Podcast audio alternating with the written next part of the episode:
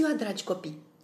Astăzi vom citi o povestire de Mircea Sântimbreanu, un scriitor care a iubit foarte mult copii și care a scris foarte multe povestiri pentru ei. Cea de azi se numește Ții tu minte? Pantofii cei noi ai fetiței erau de-a dreptul uluiți. Nu se mai săturau să-și audă stăpâna. Fetița scotea din lada cu vechituri câte un pantofior julit și sporovăia zglobie. Ții minte, mămico, aceștia sunt pantofii pe care mi-ai cumpărat dumneata de mult, de mult, când locuiam la casa cea veche. Când am intrat în magazin era soare, iar când am ieșit ningea. Pe vremea aceea, în loc de zăpadă, ziceam tătază și tot la trei pași făceam poc buf, ții minte. Alerga apoi și lua din ladă o pereche de sândăluțe. După câteva clipe, le arăta tatălui care privea la televizor. Tăticule, țin minte, cu sandalele astea când eram mică am fost la grădina zoologică. Era acolo un ursuleț pătat ca o castană, maro, cu pieptar alb. Mai ții minte? Tatăl înălța din sprincene, iar fetița l ajuta să-și aducă aminte. Semăna cu ursulețul pe care mi l-ai cumpărat în ziua când mi-am pus pardesiul cel roșu. Îți amintești? Pădurea înverzise și lângă cușca urșilor înflorise liliacul. Peste câteva clipe se afla în fața bunicii. Ții minte, bunico, ghetele astea? Dumneata mi le-ai cumpărat. Erau pe rafturi tot felul de ghete albe, crem, roșii. Mie acestea mi-au plăcut, cu lac negru.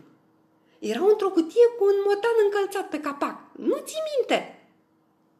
Pantofii cei noi auzeau totul și le creștea inima de bucurie. Ce stăpână deșteaptă avem, gândeau cu mândrie. Nimic nu uită. Și, deși priveau cu inima strânsă juliturile și rosăturile pantofilor din ladă, își ziceau, chiar dacă o să ajungem la fel de rupți și zgâriați, fetița nu o să ne dea uitării, o să-și amintească mereu ziua în care ne-a cunoscut și toate drumurile pe care le-am făcut împreună. Și aveau de făcut drumuri, nu glumă. În jumătate de ceas aflaseră o mulțime de întâmplări cărora le-ar fi putut fi martori. De ce nu?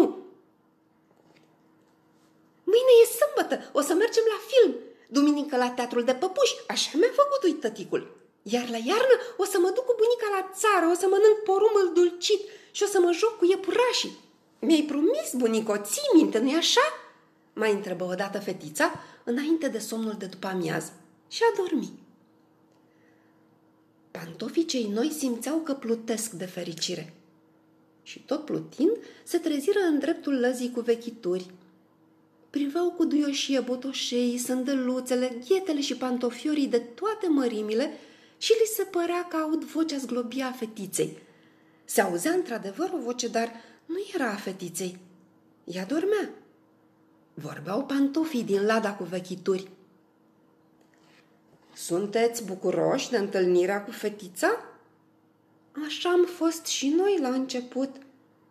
Mi se părea că e cea mai deșteaptă fetiță din lume. Și nu e? Nu ține minte totul? Întrebară pantofii cei noi. Mm, nu chiar, o să vedeți și voi. Ce să vedem? Că nu ține minte totul. Mm, tocmai ce mai însemnat uită. De pildă? De pildă, când se îmbracă, scotocește în toate dulapurile, zvârle totul pe unde se nimerește și răstoarnă sărtarele. Ah, și dați ști de câte ori a promis că nu o să mai facă, dar uită. Pe urmă o să vedeți, se descalță mereu. Una, două se descalță. Așa s-a obișnuit. Apoi umblă în picioarele goale pe unde nimerește. La baie, la bucătărie, pe balcon. Strănută, tușește, răcește. Și de-ați ști de câte ori n-a făguduit să-și pună cipicii? Mm, nu, nu ține minte totul. Când se descălța, ne zvârlea desperecheați pe unde îi venea la îndemână. Așa s-a pierdut și frățiorul meu. Își făcuse pisoiul culcuș în el. A, da, dimineața promitea că o să ne țină în ordine, dar până seara uita. Pantofii cei noi ascultau neîncrezători. Nu, nu, nu, nu o să ni se întâmple asta, gândeau, dar citindu-le parcă gândurile, o pereche de ghete vechi vorbi. Credeți voi că o să scăpați? Sau poate credeți că vorbim așa pentru că ne-a părăsit? Întrebați pe cine vreți. N-aveți decât să ieșiți pe coridor. Ia acolo un ștergător. Întrebați-l de câte ori ne-a promis fetița că o să șteargă picioarele de noroi înainte de a intra în casă. Ia acolo balustrada.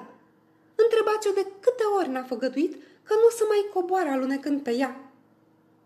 În schimb, e în stare să țină minte tot ce i s-a promis vreodată. Asta da. Făgăduielile ei însă le uită. Dacă ieșiți pe coridor, o să vedeți un băiețaș caragios. E desenat cu cărbune pe perete. Numai pe vremea noastră a promis de zeci de ori că nu o să mai smângâlească pe pereți. Sau credeți poate că pe voi nu o să vă zvârle aiurea desperecheați? Pantofii cei noi ascultară un timp, vrură să spună ceva, dar fetița se pregătea să plece la plimbare și de aceea se întoarseră la locul lor. Mai vorbim noi de seară, zise unul dintre pantofii cei noi, așteptând să fie încălțat. Veni seara și, obosită, fetița se pregătea de culcare. Își îmbrăcă pijamaua și curând a dormi.